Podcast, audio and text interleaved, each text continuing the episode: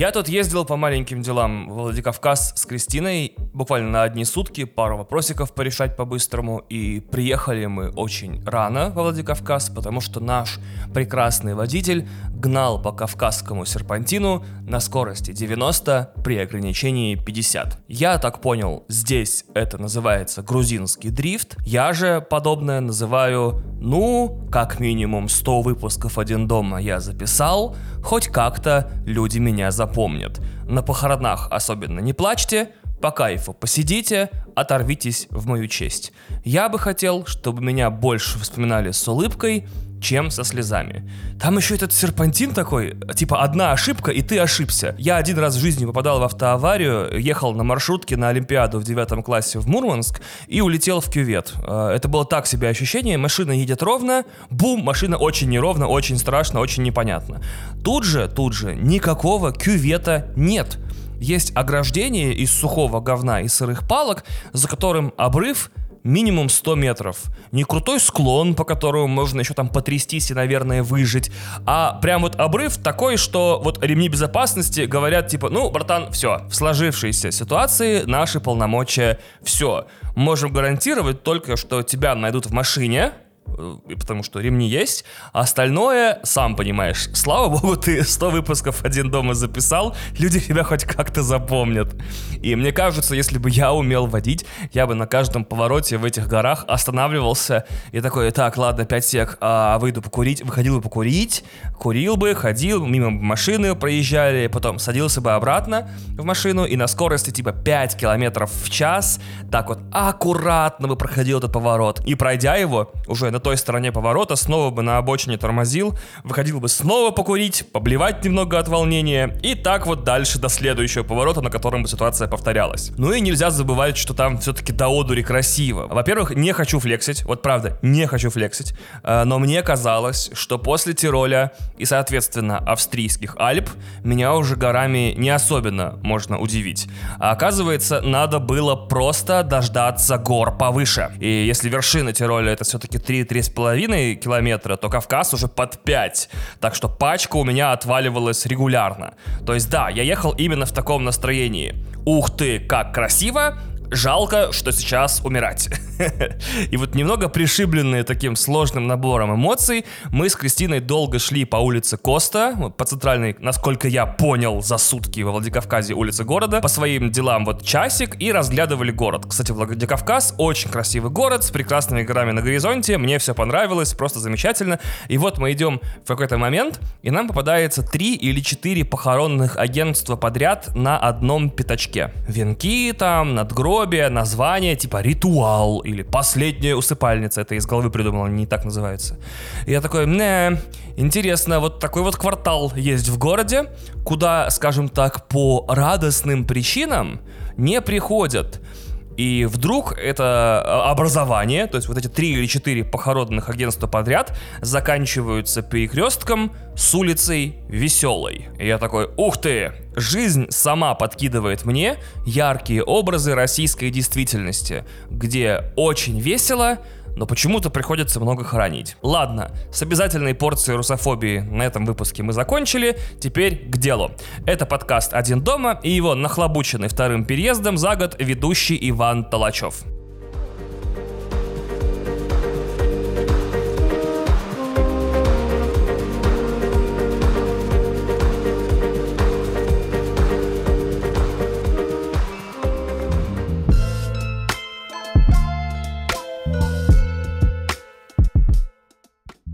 Этот выпуск, выйдя месяц назад, например, состоял бы в основном из э, воплей и стонов. Материал вообще не писался почти два месяца, наблюдения не наблюдались, только вот такой голос в голове был. Такой, ну, поэтому сотый выпуск такой и получился.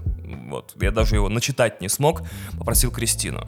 Э, и самая моя важная и в каком-то смысле единственная мысль за эти два месяца — Никто не предупреждает, что переезд не похож на езду на велосипеде. Вот такая мысль. То есть было бы круто, конечно, если бы предупреждали. Если бы родители, школа, какие-то взрослые друзья говорили бы в детстве мне и другим людям, «Эй, Слышишь? Переезд — это не езда на велосипеде. Между этими вещами еще меньше общего, чем можно подумать. И ты такой, чё? У меня в детстве была подростковая передача по ОРТ. Это то, что потом стало первым каналом, если вдруг меня слушают молодые люди, под названием «До 16 и старше» была передача. Я помню, я ее смотрел лет типа в 6-8, но ничего оттуда не запомнил. Ни одного репортажа, даже не помню, как выглядит студия или открывающая и закрывающая заставка. То есть помню только название. Видимо, подростковое вещание с его этими подростковыми темами шло, давайте скажем так, на другой частоте, мне недоступной. Поэтому я абсолютно не понимал, что и о чем там говорили, но регистрировал как бы для себя, что смотрю программу для молодежи. То есть вроде как я молодежь. Это как увидеть порно-журнал в нежном возрасте. Ничего не понимаешь, немного смешно, немного страшновато, но мозг в итоге удаляет эти образы из памяти, типа тебе такое еще рановато. Еще и название такое дебильное, если честно, до 16 и старше. Так до 16 и старше это все, получается, люди вообще. Программа для всех. Могли бы назвать для всех, у кого есть хотя бы один глаз или больше. И хотелось бы, конечно, чтобы до 16 и старше в начале 90-х был специальный выпуск, где они такие, йоу, да, они именно так в 92 году и разговаривали. Йоу, дорогой подросток из 92 года, через 30 лет может случиться все, что угодно, поэтому запомни, переезд или же эмиграция — это когда ты уезжаешь из одной страны в другую страну. Это когда ты выкидываешь одни вещи и продаешь другие, раздаешь третьи и едешь с тем, что поместилось в пару чемоданов, в с которым у тебя не связано практически ничего. И тебе нужно постепенно становиться там с нуля, если уж не своим, то хотя бы не совсем чужим. Заводить карты, разбираться с документами, снимать квартиру, как-то базово подучивать язык и так далее. И все те вещи, к которым ты привык дома, от валюты, языка, религии, цен, особенностей и суеверий, все это там, куда ты едешь, либо не работает вообще, либо работает абсолютно иначе. А езда на велосипеде, дорогой телезритель из 92 -го года, это когда ты педали крутишь, они через цепь приводят в движение колесо, которое катит в тебя вперед. Все понял? Смотри, ничего общего. Вообще ничего. Еще бы очень сильно помогло, если бы мама в детстве тоже такая, эй, шапку надень, пальто застегни и помни. И мы с ней хором такие, мам, да, переезд это не езда на велосипеде. И она такая, переезд это не езда на велосипеде. Почему я так уцепился за это странное предложение, за эту странную мысль о том, что переезд это не езда на велосипеде. Смотрите, я всегда думал, что человеческое сознание, восприятие, э, мозг и все остальное, человеческое естество, да, построено так, что что бы ты в жизни не делал два раза, во второй раз будет чуть-чуть проще. Э, не получится лучше, чем в первый на 100%, нет, но будет чуть-чуть проще. И вот я помню, что я однажды летом реально учился ездить на велосипеде, был у меня такой период в жизни, и это было мероприятие полное страданий, разочарований и лишений, но уже со второго раза я вроде как начал понимать, что было не так в первый, почему я упал, и что в, моё, в моей технике езды на велосипеде можно поправить. С переездами абсолютно ситуация не такая я переехал во второй раз и до сих пор не могу четко понять, какой был сложнее. Внезапный переезд за один день э, или тот, к которому мы три месяца готовились с Кристиной и месяц планировали. Потому что и прошлый переезд меня размазал, и этот тоже, но по-другому. И вот я уже год в размазанном состоянии. И единственное, что я могу сказать точно, во-первых, Две вещи. Я пока что самый оседлый человек во вселенной, и из текущего моего места расположения меня нужно будет когда-нибудь доставать ломиком. Я пас по переездам пока куда-либо, вообще с меня хватит пока. Видимо, в каждом русском есть ровно два переезда. Вот у нас было дв- две монетки на переезд, которые нам выдали 24 февраля 22 года, и в, э, после того, как ты их расходуешь, там, где ты заканчиваешь, там ты и заканчиваешь. А вторая, напоминаю еще раз, переезд — это не езда на велосипеде, и второй раз легче не получается.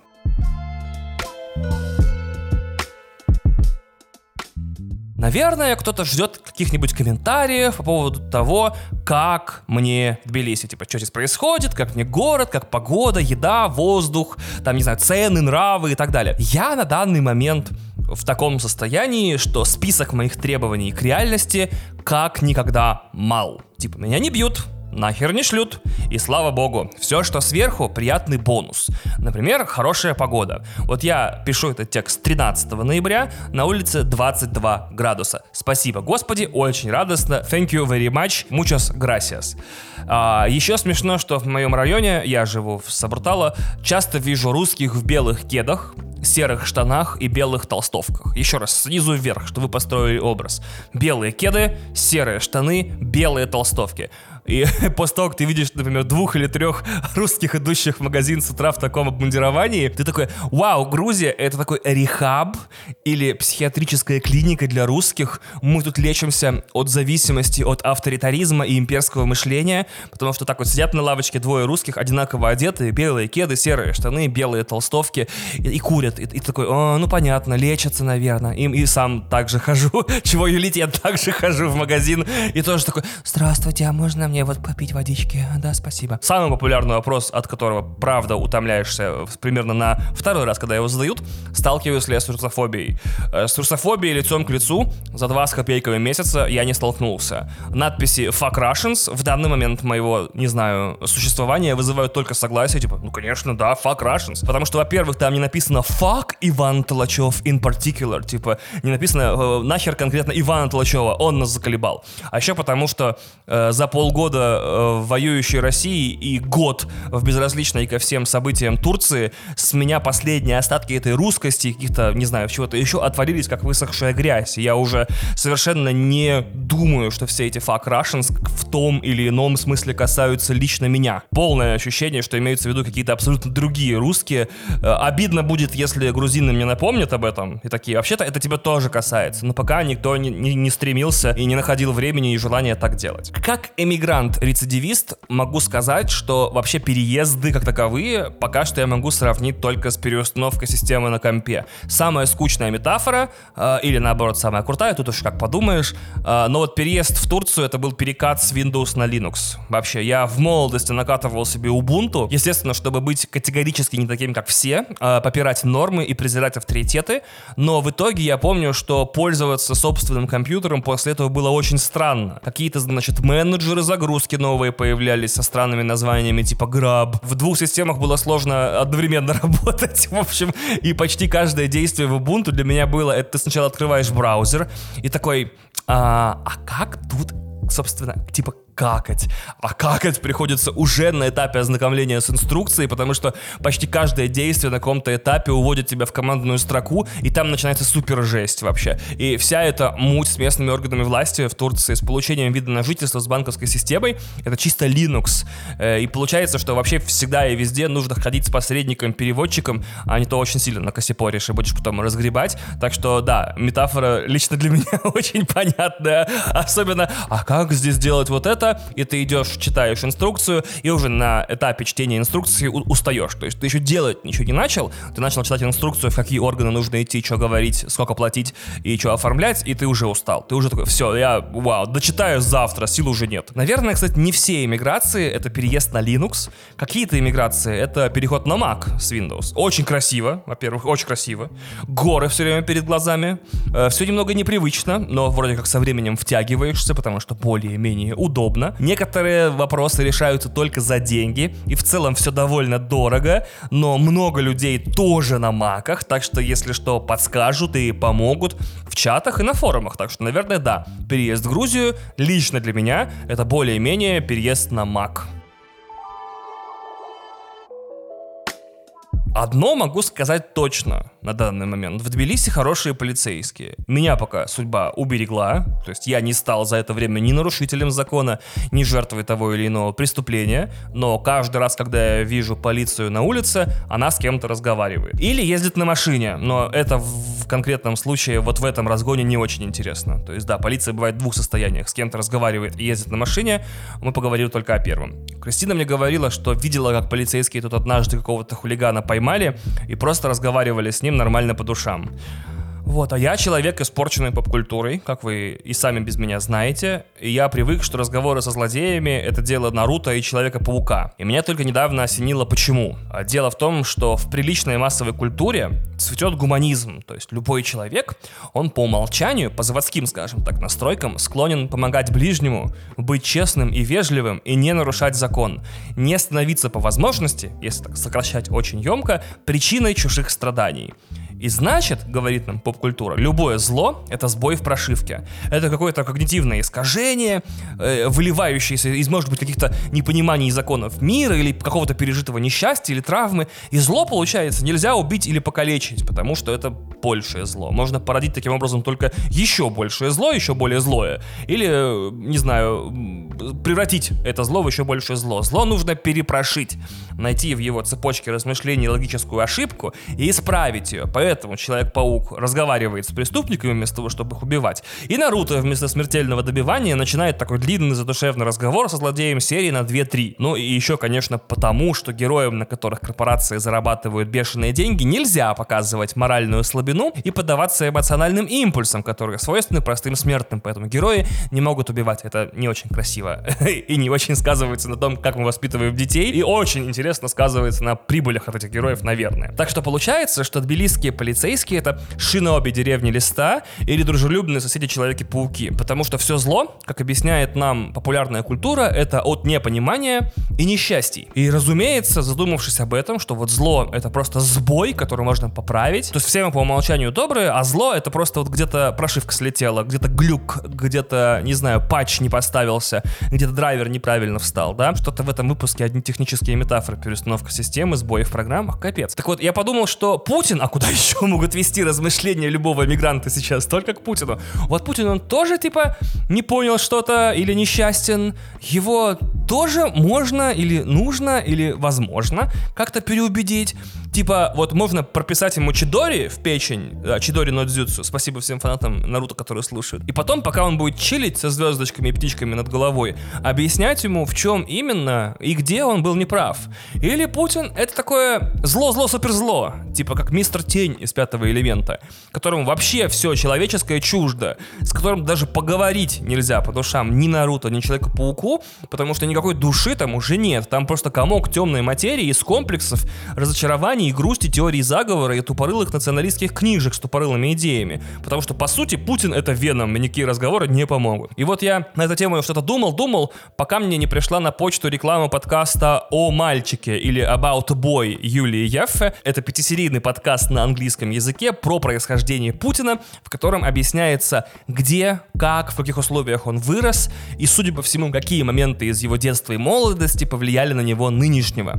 Я такой, ну, слушайте, как бы так сказать, а я очень расстроен, что современная культура, опять же, поп-культура и вообще культура, то есть пространство идей, мыслей и смыслов, в котором мы существуем, оказалось настолько предсказуемым, что начала на ходу генерировать злодеев и героев. Понятно, что все происходящие вокруг нас вещи, какие бы страшные или классные они не были, должны укладываться в нарратив. То есть есть злодей, есть герой, есть препятствие, есть намерение, есть превращение, изменения и так далее. Но интересно теперь, если бы в 40-х существовали подкасты, а они существовали, они просто, по-моему, по-моему, в прямом эфире шли и по радиоволнам распространялись. Тоже бы кто-то в разгар Второй мировой записывал бы радиошоу Уберайнен Юнген, где современники Гитлера искали бы в его детстве какие-то мотивы, которые привели его в текущую точку реальности. Типа, ну серьезно, это же ужасно.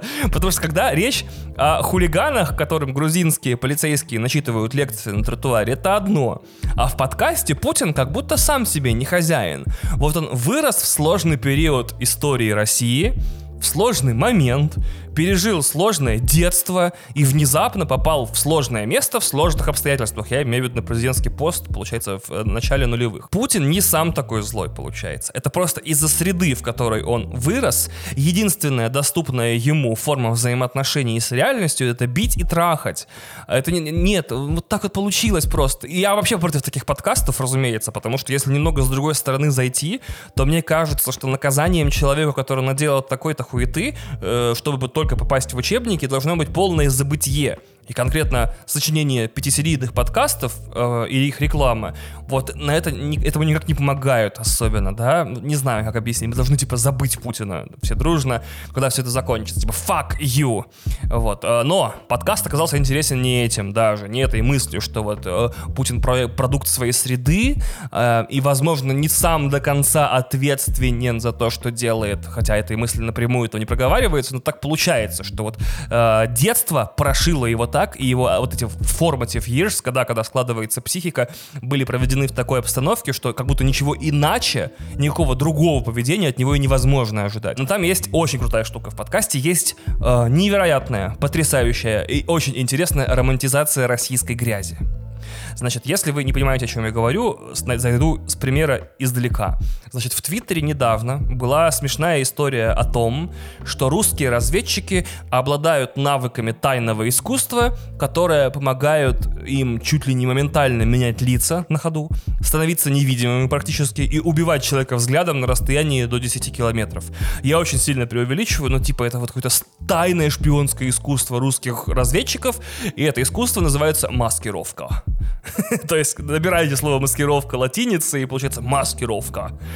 То есть, а в этом подкасте про Путина таким же странным образом мифологизируются э, понятия двор, понятия и шпана. То есть там есть э, потрясающие моменты для человека, выросшего в России, просто потрясающе, это невозможно слушать без хохота, где сразу несколько экспертов по обе стороны Атлантического океана решают, что именно значит и как правильно перевести пацан сказал, пацан сделал, и как эту глубочайшую мысль донести без потерь до американского слушателя, которые вообще такие вещи типа не понимают на, не знаю, вегетативном уровне, на уровне базовой психики, на, на глубинном бессознательном уровне.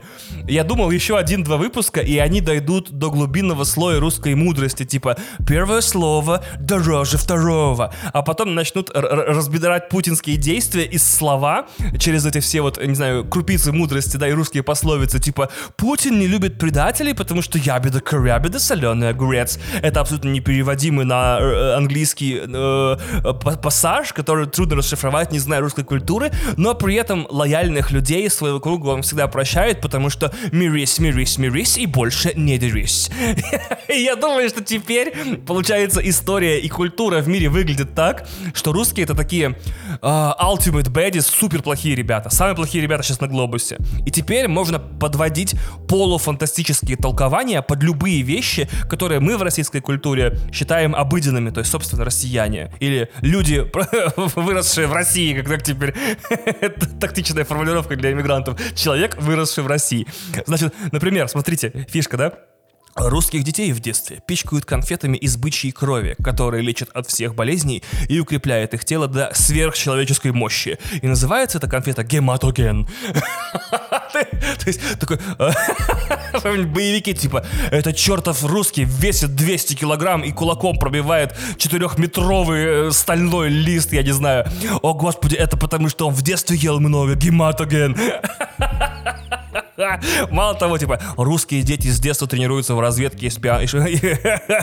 и шпионаже с помощью детских игр типа «Прятки» или «Казаки-разбойники», где скрытность, обнаружение врагов и пытки — это основа игры. И вообще русские с детства тренируются на жесть. Мало того, что российские де- дети с детства подвергаются суровым психологическим испытаниям, потому что им в кашу добавляют неразварившуюся манную крупу, которую называют комочки, из-за чего они не могут могут нормально есть и сходят с ума уже в нежном возрасте и получают эту психическую подвижность, где их уже можно переучить на любых убийц, шпионов или маньяков или на кого угодно, а потом их ставят в специальное место в доме их собственные родители, которые называют уголь, где дети выносят планы мести родителям часами напролет, придумывая запутанные безумные тактические комбинации, чтобы всех убить, все отнять и восстановить э, справедливость, как они ее себе представляют. Короче, невероятно. Я когда приехал в Москву, в любой компании на ура залетали безумные истории про Мурманскую область, Заполярье, Кольский полуостров и в целом там, русский север. Что медведи похищают гуляющих маленьких детей. Все в это верят. Что сугробы полностью закрывают первый этаж, и квартиры на первом этаже раздаются бесплатно, потому что типа 9 месяцев из окон ни хера не видно, темень. И что со второго этажа мы просто на санках выкатываемся из окна во двор, из окна, потому что как же еще, и идем по своим делам, то есть так вот э, на русском севере начинается утро. И примерно такую же дичь можно э, задвигать теперь по всему миру про Россию. Совершенно безумные вещи. И я думаю, что нужно создать такой подкаст, который этим занимается, и назвать его Always Russian. вот эта шутка, кто понял, тот понял. Always Russian. А там о каких-то обыденных для России вещах рассказывать, придавая им мифологический статус, и на- начать первый выпуск с того, что объяснять подробно и запутанно, и опять же с придумками и с нововведениями, что такое западло.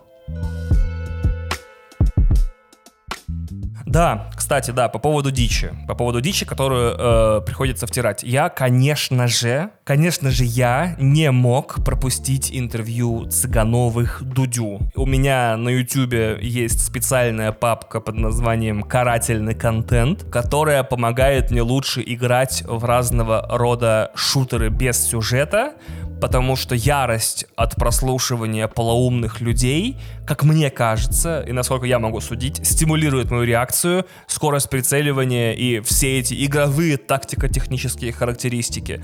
А, если вам интересно, там всякие интервью с Гоблином, практически все интервью, которые берет Ксения Собчак, и вообще все э, интервью со сторонниками власти, которые так или иначе удается найти в интернете. И по сути для меня это идеальный фон для моего любимого жанра и видеоигр, потому что, ну, для шутеров авторов, э, потому что это как играть с подведенной к тебе адреналиновой капельницей. Кто-то несет совершенно непостижимую уму, совершенно безумную дичь тебе в уши, ты злишься, как вообще можно вот жить так тупо и быть таким тупым, и из-за этого точнее стреляешь, агрессивнее двигаешься, не знаю, больше решений принимаешь в секунду. Я даже думал это стримить, потому что э, прикольно, типа игра, мое лицо и звуковая дорожка от интервью, которую я в данный момент тоже слушаю, но со стримингом у меня пока серьезные проблемы.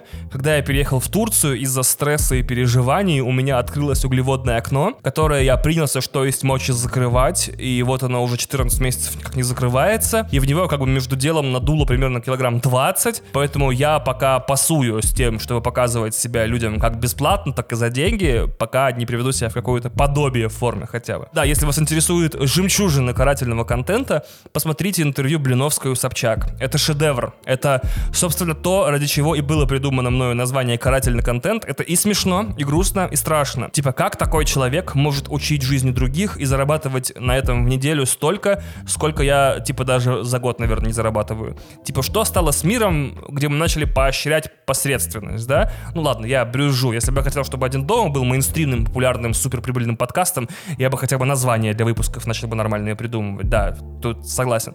Но там есть моменты, которые должны войти в историю в этом интервью. Типа, Собчак такая, э, как своя в доску подружка, спрашивает у Блиновской открытым текстом, напрямую. Типа, блин, Лена, каково, типа, разводить ложков на миллионы рублей, вообще изич. А Блиновская мгновенно страшно обижается и чуть ли не уходит с интервью, но она не может уйти, к сожалению, потому что она, и Собчак и вся съемочная команда в этот момент в лодке спускается по реке. И там в интервью повисает такая тишина, очень атмосферная, которая одновременно символизирует, в общем, неловкость и то, насколько Ксения Собчак хорошая журналистка и как она э, разбирается в людях, и да, за что именно она получает бешеные бабки. Типа, ну, странно же, да, приходить к лидеру культа и говорить, ну вот ты лечишь этих маразматиков своей херней, и чё? Даже мне, которому, типа, в полтора раза меньше лет, чем Собчак, даже я понимаю, что заниматься такой херотой, как Блиновская, э, можно только если всем сердцем и всей душой в нее верить. Ну, поэтому и нужно пытаться показать картину мировосприятия Елены Блиновской из ее головы, а не пытаться с ней сражаться. Супер странная фигня. И такое, вот, вот таких вещей, из таких вещей состоит все интервью. Собчак такая, да ты наебываешь ложков. А Блиновская такая, ты, ты что, дура что ли? Я сама в это все верю. Шикарное интервью, очень рекомендую. Скулы сведет так, что к врачу придется обращаться. Значит, ладно, давайте вернемся к Цыгановым. Вот, э, я нахожу забавным, что к Дудю не пускают так называемые голоса войны, типа пропагандистов, яр, ярых сторонников, Z-гнид э, и прочую херню. Я что-то слушал, или слышал на уровне слухов, мимотолков, кривотолков, типа вот не очень верьте в следующую часть, что любая фигура из пророссийского лагеря должна по особому распоряжению из АП, это слухи, я ничего не слышал точно, это я из головы взял, избегать появления у Дудя, потому что как будто их присутствие, присутствие властных голосов э, прокремлевских, легитимизирует Дудя, То есть, если кто-то появится там, не знаю, Киселев, Соловьев, неважно, кто там еще, Симоньян появится у Дудя, то это не они защищают свои взгляды на войну, а наоборот одалживают Дудю кредибилити. Если у Дудя все время будут интервью с типа с изгнанниками, с людьми, которые не живут в России или еще с какими-то мудаками, то как бы понятно, что его и самого его в России тоже не будет, то понятно, что нахер он нужен, его легитимизация падает, он нахер никому не всрался. А если там начнут появляться какие-то властные люди или провластные люди, как будто они одалживают ему, не знаю, немножко кредибилити.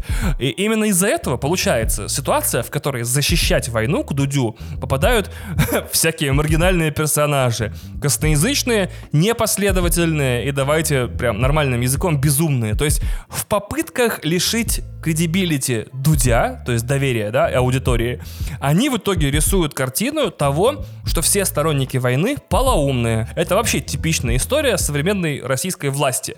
Максимальными усилиями в одном направлении достигать максимально обратного результата или просто обратного. Какое-то реверсивное кунг-фу. Наносить противнику сложнейшие удары, от которых умираешь сам. Вот такое примерно что-то. Это вот российское кунг-фу вообще. И про это конкретное интервью я вообще могу говорить часами. Это теперь мое любимое интервью Дудя, которое я послушал уже дважды. Нормальные люди из него там уже под угрозой для психического здоровья посмотрели 20-30 минут и потрясены. Я дважды посмотрел, и, видимо, это тоже оказало на меня какое-то сверхвлияние. И у меня ощущение, что я один из тех добровольцев, которые в подвал к Черноб... в Чернобыле к затопленному реактору спускались. Поэтому извините, если я последнее время что-то говорю странно и веду себя в интернете странно. Это, видимо, радиация от интервью с, с Цыгановыми. И вместо того, чтобы говорить о нем часами, или даже, не знаю, fuck it, вместо того, чтобы выпустить целый мини-подкастовый сериал, э, что я из него понял, как, и как мне интересно было его смотреть, точнее, слушать два раза, я решил поделиться с вами своими основными наблюдениями. Вы все равно не смотрели, э, поэтому, э, может быть, вам будет интересно. И я не буду пересказывать фрагменты из этого интервью, это никому из нас не поможет, я остановлюсь сразу на каких-то общих выводах, и ни в коем случае это не реклама интервью. И более того, если у вас вдруг появится желание его посмотреть после моего рассказа, боритесь с ним, что есть сил. Лучше посмотрите два интервью, которые наоборот укрепляют веру в человечество. Это э, «Белый» у Шихман и «Незлобин» у Гордеевой. Это потрясающее интервью с потрясающими людьми. Я никогда так не менял мнение о людях типа с нейтрально-пренебрежительного на очень большое уважение. Вот это я рекомендую, а интервью с Цыгановыми не рекомендую. Так вот, э, первое, что мне в интервью дико понравилось, это то, как классно чередуются в пределах, не знаю, 10 секунд фразы «я абсолютно точно это знаю» со стороны Вадима Цыганова и «я не знаю, Юр». То есть это же какая-то мощная шизофреническая реакция. И мне интересно, сколько еще людей живут с картиной мира в голове, где на два вопроса об одном и том же они могут ответить так же, с одной стороны, мы абсолютно точно знаем о мировом правительстве ящеров или масонов или иллюминатов и прочих, но вот кто состоит в этом правительстве, мы понятия не имеем. Очень сложно жить в конфликтующих установках, условно сложно примирить в голове, Путин не ошибается, а если ошибается, то это просчитанная схема, в которой он, как дзюдоист, поддается только, чтобы получить преимущество. При этом еще есть вторая мысль. Мы попали в ловушку Запада, которая заманила Россию в безвыходное положение, из которого нет выхода, и есть одновременно один выход вперед. То есть нет выхода, но есть вот. И логическая цепочка между двумя этими доводами, да, между двумя этими мыслями не строится, что может быть, может быть, Путин ошибся, или мы, мы не должны были попадать в ловушку Запада. Вот, нет, Третья мысль — синтез. Не строится, не происходит синтез. Эти две мысли, постоянно конфликтуя, продолжают жить в одной голове, а потом мы спрашиваем, почему сторонники войны такие приударенные на голову. Вторая мысль — зажмуривание и игнорирование — это самая популярная инфантильная реакция на происходящее, которое тебе не нравится. И мне забавно было смотреть, как люди в два раза взрослее, чем некоторые уехавшие из страны, в том числе я, оказались в два раза более детьми. И это очень страшная штука, когда люди из всего, что у них есть под рукой, строят все возможные огромные ширмы и стены для того, чтобы защитить себя от реальности. То есть мысль о том, что э, страна, за которую они так яростно болеют, э, делает очень плохие вещи, которые ни в коем случае нельзя делать и должна быть за это наказана как она, так и ее лидер. Нет-нет-нет, надо собрать стену от этой мысли как можно большую э, и туда запулить в эту стену все. Теории заговора, религию, э, националистическую пропаганду о величии России. Только вот все-все-все, какие угодно аргументы должны пойти в ход, только чтобы защитить себя от кошмара происходящего и смотреть на него, как бы, не знаю, еле-еле приподнимаясь над этой стеной по одному взгляду в день. Еще меня поразила чистота употребления фразы «посмотри в интернете, там все написано». Это самая безумная современная форма снятия с себя бремени доказательства. Давайте начнем с того, что интернет в 2023 году — это абсолютно уникальное информационное пространство, в котором находятся самые убедительные доказательства чего угодно. Типа «Земля плоская» или «Земля круглая». Американцы сняли приземление на Луне у себя в Голливуде. Или приземлились туда сами. Американцы убили Кеннеди. По факту, кто бы не убил Кеннеди, он, скорее всего, американец. Ли Харви Освальд был американцем, в конце концов. Американцы взорвали башни-близнецы. Башни-близнецы взорвали американцев. Американцы, американцы, американцы. Я, кстати, очень расстроен, что нет теории заговора про русских, которые, собственно, русские подхватывают и развивают. То есть у нас никто особенно в, в информационном пространстве или в интернете, или там на кухнях не гордится вмешательством в выборы в США в 2016, кажется, оно было. То есть американцы такие делают, что хотят, а мы просто собираем про них легенды. А ты слышал, они сняли, короче, э, «Приземление на Луне» у себя в Голливуде, это Кубрик снимал. Угу. А, знаешь, что они сами себе небоскребы взрывают, пипец. А ты знаешь, что они президента, собственно, убили просто лол, просто кек. Получается, что русские великая нация, великая нация, очень великая, но ее задача на данный момент это коллекционировать компромат на другую нацию, на американцев. Это тоже странные две установки, которые не смешиваются в одну мысль. Мы либо не великая нация, либо надо перестать подсчитывать грехи американцев. А еще одна конфликтующая мысль интересная. Американцам можно, значит и нам можно. То есть они хулиганы, мрази, бездуховные твари, президента убили своего собственного, сняли приземление на Луне, взорвали себе небоскребы, но их поступки, несмотря ни на что, будут оправданием нашим даже несмотря на то, что мы изо всех сил им противостоим и противопоставляем. Это как хулиган Петя, которого отправили в колонию для малолеток за какое-нибудь ограбление, не знаю, или убывство, вот если ему можно пить одеколон и курить, значит и отличнику Коле тоже. И отличник Коля такой типа, блин, ну вот Петя же пьет, и мне, значит, можно, а остальное не имеет значения ужас.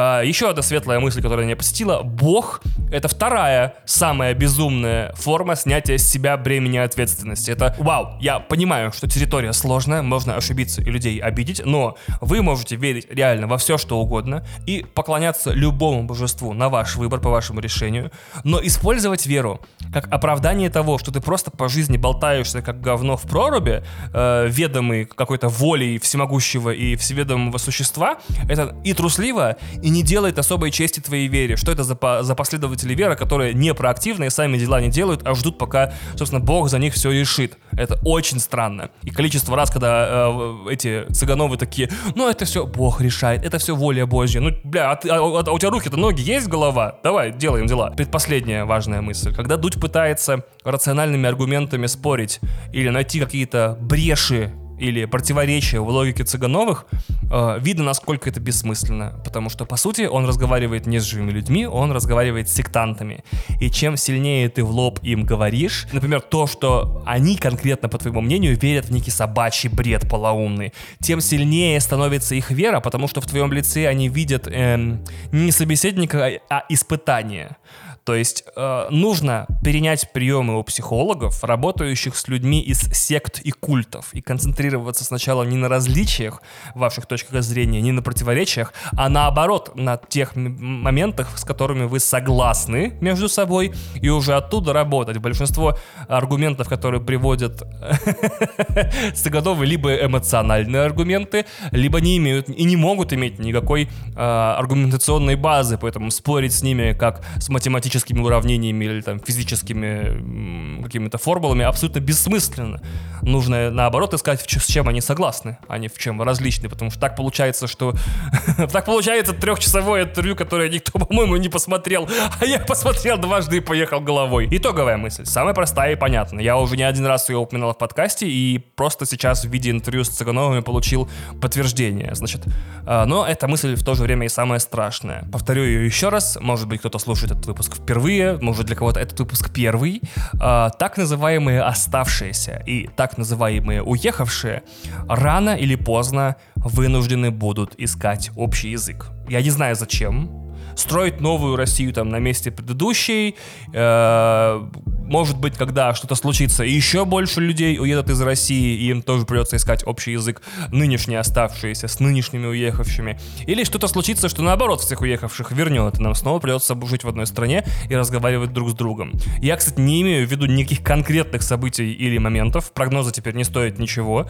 Э, посмотрите на меня, кстати, если бы я в последние два года своей жизни мог бы спрогнозировать хоть что-то, этот выпуск звучал бы абсолютно иначе.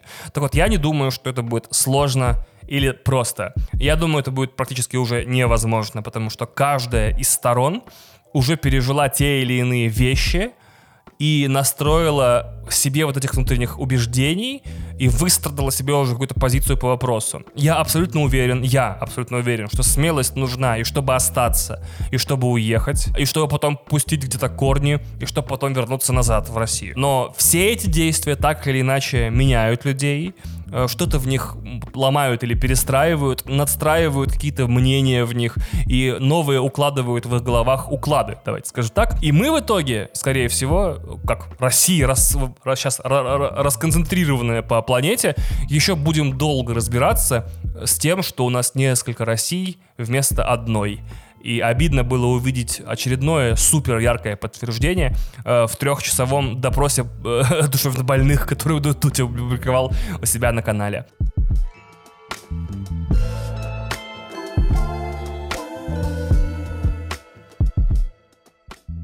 Я хотел сказать напоследок огромное спасибо всем тем, кто ждал номерной выпуск «Один дома» с моим голосом, получается, 4 месяца.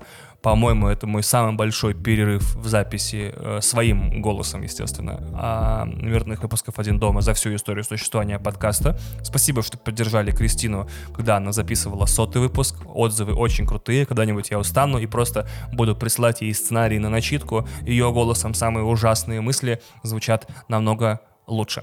А, да, а, хотел, значит, поблагодарить э, всех э, патронов и бустье, которые поддержали этот подкаст и продолжают поддерживать благодаря вам.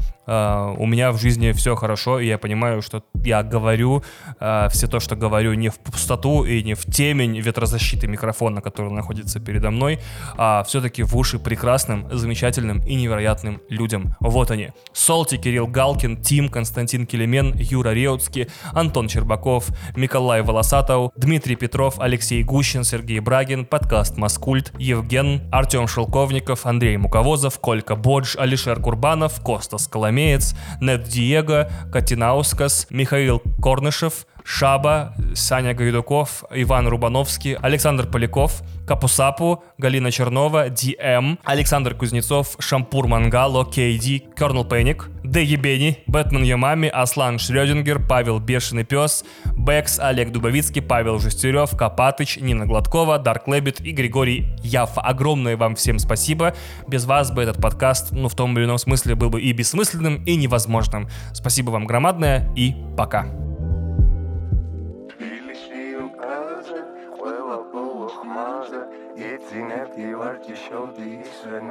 სხვაზე თბილისი უკანზე სტუმრების უკარზე მომიყევი რა ხდებოდა შენთან ორბიტაზე? თბილისი უკანზე ყველა ბოლო ხმაზე. იცინებდი ვარჯიშობდი ისვენებდი სხვაზე თბილისი უკანზე სტუმრების უკარზე მომიყევი რა ხდებოდა